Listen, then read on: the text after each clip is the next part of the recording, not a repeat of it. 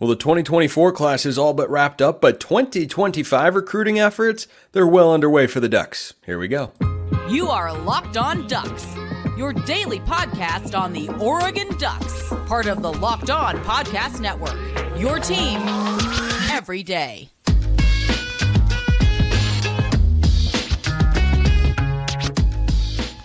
Yes, it is that time once again for Locked On Ducks. I'm your host, Spencer McLaughlin. Thank you so much for making this your first listen or your first view of the day. Part of the Locked On Podcast Network, your team every day, and your number one source to stay up to date with the Ducks. If you have not already, please like, comment, subscribe, rate, and review wherever you listen to or watch this show, which today is brought to you by FanDuel. Make every moment more right now. New customers, join today. You'll get $200 in bonus bets if your first bet of $5 or more wins. Visit fanduel.com slash locked on to get started. Got my guy Max Torres here to talk some recruiting today.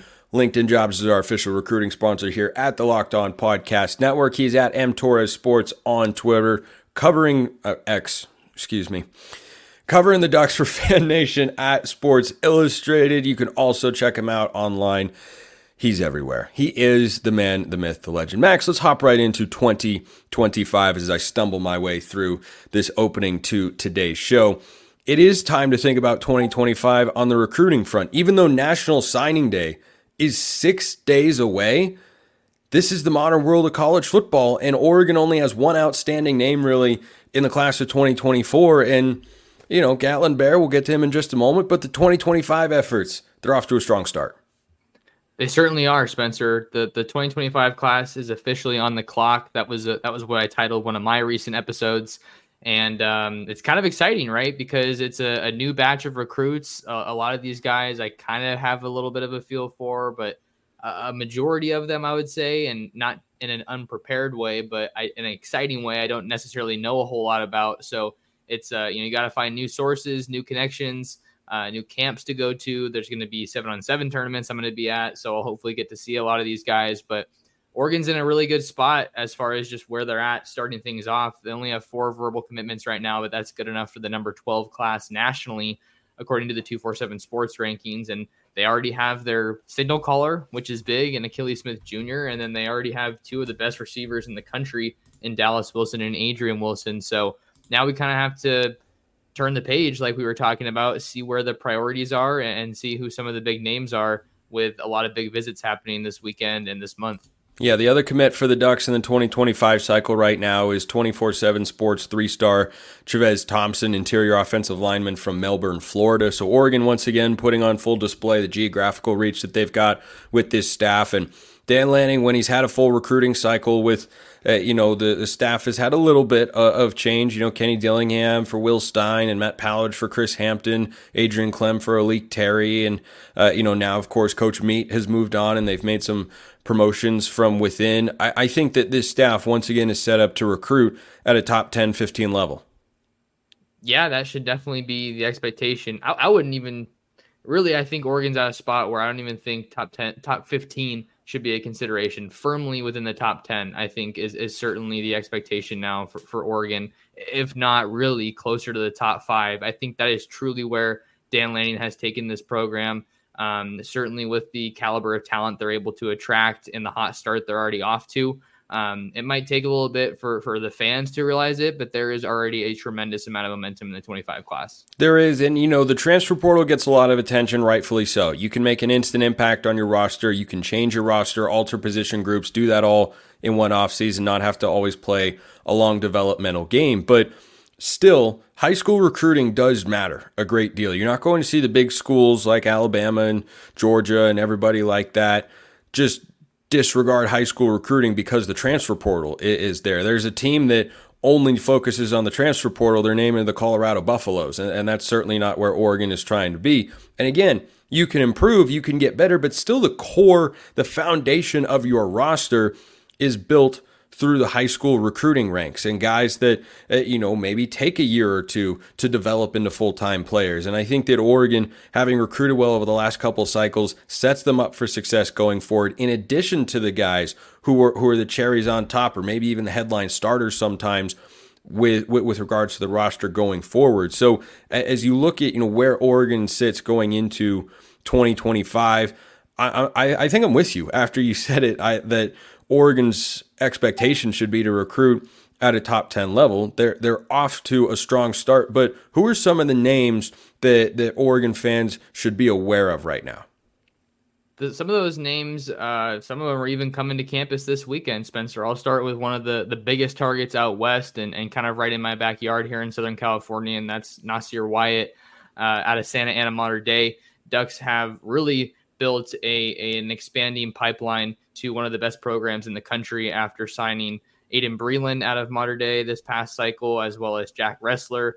Uh, and now they're they're looking to to kind of try to clean house again. I mean, they were involved with a number of other guys in that 24 class. Zabien Brown, a corner, an All American, who ended up at Alabama, and Nate Frazier, a running back, also an All American. He ended up at, at Georgia. So they're, they're really doing a good job as far as just prioritizing some of these guys uh, like I mentioned at the top of the show, just getting a feel for Oregon's priorities, and then they have to become the guys that I follow. So Nasir Wyatt's going to be in town this weekend. He was actually originally scheduled to go to Florida, but then Dan Lanning came by the school, and now he's heading to Eugene for the weekend. Just kind of Lanning communicated how urgent it is that they get him up to campus for another visit. I believe he hasn't been in camp on campus since uh, the fall. I want to say it was the USC game, but the the things are going to go dead here for a majority of February. So uh, recruits aren't going to be taking as many visits, and then the coaches aren't going to be taking as many visits on the road themselves. So Nasir Wyatt is one of the best in the country. He did kind of say that he hit the reset button after all the mini coaching carousel moves that came from the Saban retirement, but I think Oregon is still firmly the team to beat there. I, I put my prediction in for Oregon to land him in the fall, and uh, nothing has happened since then to to lead me to believe otherwise. But um, along with Nasir Wyatt, let's just stay at Mater Dei for a second. Why don't we? Uh, Jordan Davison, he is one of the very best running backs in the country, certainly the number one running back on the West Coast. Uh, it's Oregon and Texas. Those are the schools that I think you hear most frequently mentioned. He's also going to be taking the trip up this weekend to Eugene. And I know that Oregon would really like to sign Davison, especially after missing out on Frazier last cycle. But he's a special talent. And I think that the Ducks have a really good shot when you see Carlos Locklyn uh, and the work that he's done. So, not to just focus on Southern California, though. Um, but I, I mean, I'll, I'll, just keep going if you don't stop me. So we'll, we'll just start. There. Well, I do have one. I do have one question for you because trust me, we got plenty of time to roll through other names and such. But you're down there in Southern California, a place where Oregon, really under Mario Cristobal, started to establish a pipeline where that used to be USC dominated territory. That's just not the case. What's kind of the status of Oregon's brand and awareness and just kind of recruiting prowess down there in SoCal? It's as strong as it's ever been. That that's for sure. Uh, I mean, when I was talking to to Wyatt, he was talking about, hey, you know, it's kind of in the backyard. Eugene is. It's not too far. Uh, it's an easy flight. My parents can get up there. And I think really, if you look at what we've seen in the past couple of years, Spencer, Oregon has been the most successful program. If you're just comparing them with the other two LA programs in USC and UCLA, so um, I think USC is trying to figure things out right now. And and now you have these Chip Kelly rumors. Um, after like we thought he was going to be fired, and then he wasn't going to be fired, and then now he might want to leave anyway. Uh, it is really crazy, but I mean, yeah, Oregon he interviewed, just- by the way, just so everyone's aware, he interviewed and got to a second round reportedly with the the Las Vegas Raiders for their offensive coordinator position. Yeah, and then now I, I think he's getting linked to the Commanders opening as well. I want to say um, so it's you know you're seeing the coaching carousel in the NFL level having an effect on, on the uh, on the college landscape, obviously. But Oregon is as hot as any team in the country right now. I think when it comes to recruiting, their stock is through the roof.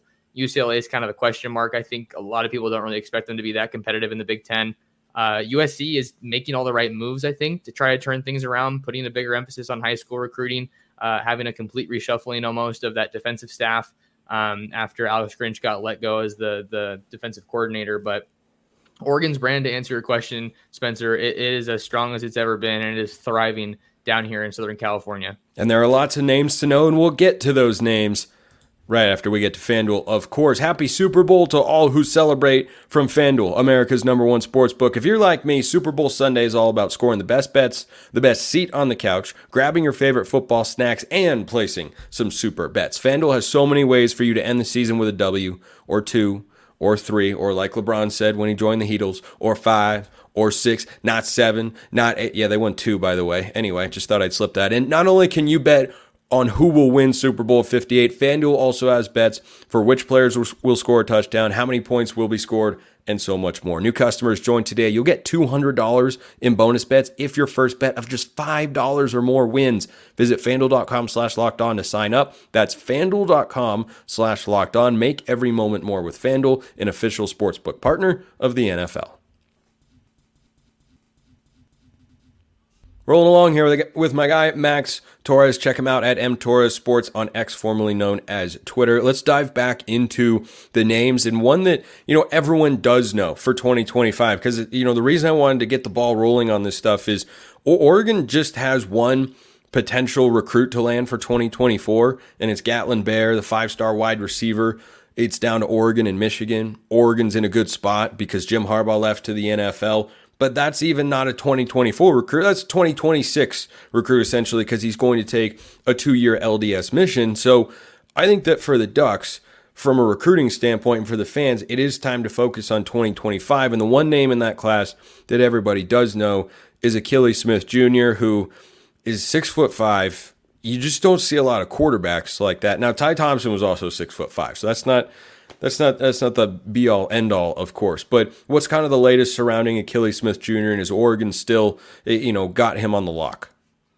I, I believe they still have him on the lock. Um, I asked him if any any more schools were still recruiting him, and it didn't really seem like there was anything new to report there. Um, and I think you probably feel if you're an Oregon fan that you have a little bit more um, security there or certainty with him being a Duck legacy. But I think that they are really trying to build this class around him, seeing that he is a legacy. He's the he's not the highest rated recruit they have, but for all intents and purposes, I think he is the face of this class. Um, and they already have a couple of really good wide receivers in the fold with Dallas Wilson and Adrian Wilson, who I mentioned. Dallas Wilson's out of Tampa, Florida, and he's going to be on campus this weekend. Uh, and Adrian Wilson is out of the state of Texas. Uh, a lot of other schools are, are still involved there, but as of right now, he's he's solid with Oregon long way to go before the 2025 signing day, right? But Akili Smith, things are solid. I think he's just been working on bulking up this offseason. He told me that he measured in at 225 pounds when he was uh, in Eugene last weekend for his visit, which I think is really important, Spencer, because he's trying to really develop that dual threat skill set. And I think he's a really gifted runner. It's just a matter of maintaining that athleticism, agility, quickness, speed while you're adding that weight. And I think that that's definitely a positive development if you're an Oregon fan, seeing that you're your uh, quarterback of the future is is putting that on. So um, not super eventful with Akili Smith Jr., but he is. He did tell me he's working on recruiting some pretty big names. Uh, I think the biggest one is probably Dakorien Moore, the number one wide receiver in the country for 25 out of Duncanville, Texas, currently verbally committed to LSU. And I've been talking to some sources that tell me that um, they're still trying really hard to get him on campus for a visit.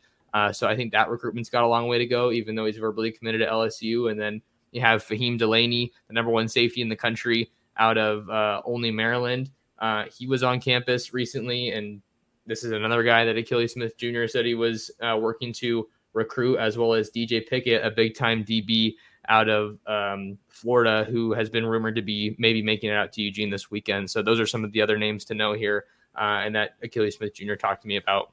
Yeah, I think Delany's a guy that interests me. You know, getting the top safety in a class. I know Oregon fans might, uh, the ones that follow recruiting, have some element of PTSD from the the Bowen situation in Oklahoma to Oregon to Notre Dame and everything like that. But the safety room that, that Oregon has going into 2024, I think Kobe Savage is certainly going to be a starter. But if memory serves, he's got just one year of eligibility left.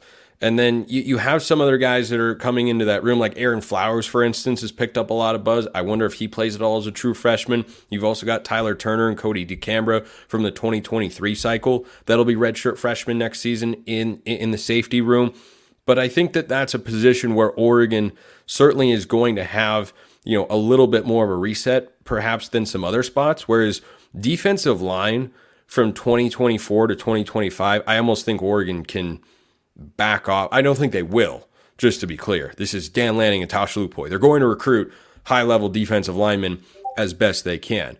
However, it is not as great of a need at this point in time barring just a barrage of transfers from that group because of how well they've recruited over the last couple of cycles. So when I hear Zaheem Delaney's name being tied to Oregon out there, that's a name that that definitely interests me because you know Oregon has been searching for better production out of their safeties. I think they got it this year, but I think there's still another gear they can take defensively from that group. I definitely would think so. Um, the the defensive linemen are going to be interesting to watch in this cycle, Spencer, just because of how the talent is spread out geographically. Like those bodies that you saw the Ducks get this past cycle, Jericho Johnson, Aydin Breland, even Elijah Rushing. That there's not as many of those this cycle. If you're just looking at some of those top guys that we've been able to identify so far uh, early on, but I think the safety group is, is going to be one that's really interesting to monitor, especially because I've been hearing more and more lately about Chris Hampton. Uh, I know you've been a big fan of his, yep. even dating back to when he joined the staff. So we're really starting to see him. Not that he wasn't already, you know, working his tail off, but I feel like even more so lean into his his recruiting pow- prowess. Excuse me. After he was uh, he was promoted to defensive backs coach to go along with his co-defensive coordinator title, and and Faheem Delaney is is just about as big of a name as you'll find.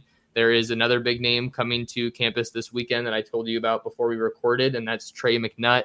He is an athlete slash safety out of Cleveland area, Shaker Heights High School, top 30. He's number 36 nationally, the number two safety in the country, according to the 247 Sports Composite. So just crazy, crazy talent flooding to Eugene. You have the number one safety one weekend in Delaney, and then now you have McNutt coming this weekend. So uh, they're, they're doing absolutely everything they can to get as much talent they can on campus this weekend uh, before things go dead. Yeah, and and the class so far, you know, has got a quarterback, an offensive lineman, and two receivers. It, it, it's going to take shape beyond that. But you made this point earlier that you know it's kind of built around Akili Smith Jr. and, and he's going after the the kid from Duncanville. Remind me his name.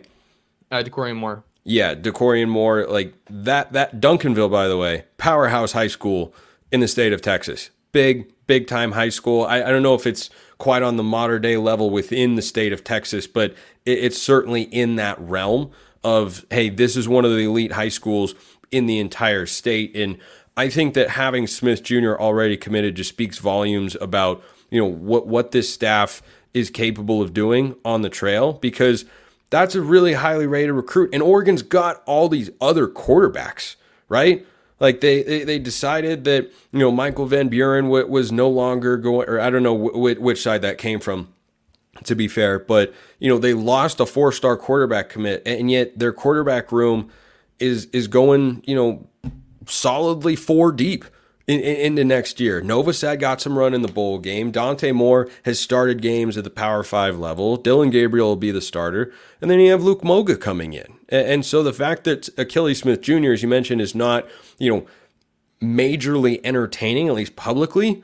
Other options in other schools, yeah, the legacy component helps, but I, but I think that speaks volumes about the way uh, about the way the staff has has been recruiting at you know every single position because we think of Dan Lanning and we think of the defensive recruiting, rightfully so but the staff is really, really good up and down. It absolutely is. And we're getting a little bit more clarity as far as some of the other positions. Like that's kind of the the part, the point that I'm at right now is like have a good feel for the running backs, the receivers, the tight ends. Um, that, that the Ducks are, are going after. Deshaun Brame is another one to watch, uh, big time tight end out of Kansas. He's he's been uh, rumored to maybe come to Oregon this weekend. I haven't been able to confirm that one myself, but keep an eye out for him. Um, but we're seeing these priorities kind of come to the surface a little bit more now that Oregon is firmly on to the 2025 class. And I think the big thing to watch here is two things, Spencer. One is it does Oregon want to add another quarterback in 2025 in addition to Akili Smith Jr.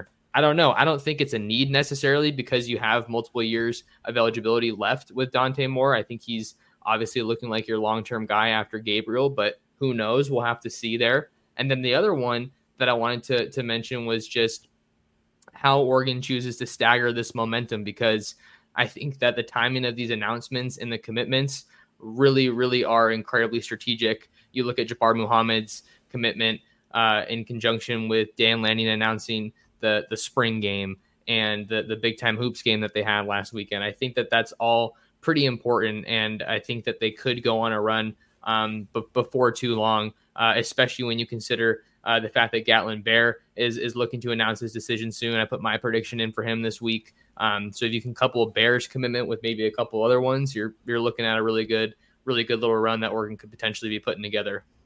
Big time targets, already some solid recruits that have committed to the Ducks in the 2025 cycle. All in all, recruiting, as has been the case under Dan Lanning and company, off to a good start and headed in the right direction. Max Torres is at M Torres Sports on X, formerly known as Twitter, the lead editor and publisher of Ducks Digest, host of the Ducks Dish podcast. Max, my man, thanks so much for stopping by. Thanks for having me on, Spencer. Appreciate it everything you need to know about Oregon's game last night against USC. That's coming up next. So, Oregon got the win last night over USC. The stretch they have in February does not provide an opportunity for a lot of high quality wins. Oregon is 2 and 4 in quad one games this year, which is not great when you're trying to build an at large resume. So, what that means, and Oregon can still absolutely build a resume to get into the tournament, is they have to win games last night in the fashion in which they did. Would have been great if when they had a 16 point lead, it had remained there, but still, Oregon beats USC in Los Angeles 78 to 69 at the Galen Center. So, for Oregon going forward. They're 7 and 3, tied for first with Arizona in the Pac 12. The Wildcats, of course, have the head to head, and Oregon will see them again in Tucson later this year. Oregon's 15 and 6 overall on the season. Their seven games in the month of February are against teams that, for the most part, outside of Washington State, are at the bottom half of the Pac 12. And you have to beat up on those teams. And frankly, they need to beat Washington State again because that's a decently quality win because they're a borderline NCAA tournament team themselves with the way they've played this year. And they've got to win over Arizona. So Oregon went into Los Angeles last night and played well from the start. Came out of the gates. Shelstad was hooping. He ended the game with 20 points. Now, he was hot early and then found some shots late and was really cold in the middle. The good news is, even without Keeshawn Barthelemy, Oregon was able to get production from a variety of players. All five starters were in double figures. Kario Oquendo hit some timely shots and had some really, really tough finishes in the lane. Jermaine Couisnard, he is so on and off from three. He either swishes it or airballs it. There's not really a lot of in between, or he gets big, massive bounces off the rim. But that guy really is the heart and soul of this team, especially at the defensive end. And that's how Oregon won this game. So, over the course of this season, Oregon has, uncharacteristically for a Dana Altman team, struggled on the defensive end. With N'Faly Dante back, it hasn't gotten as much, it, it hasn't improved as much as you would like to have seen so far. This was a better performance.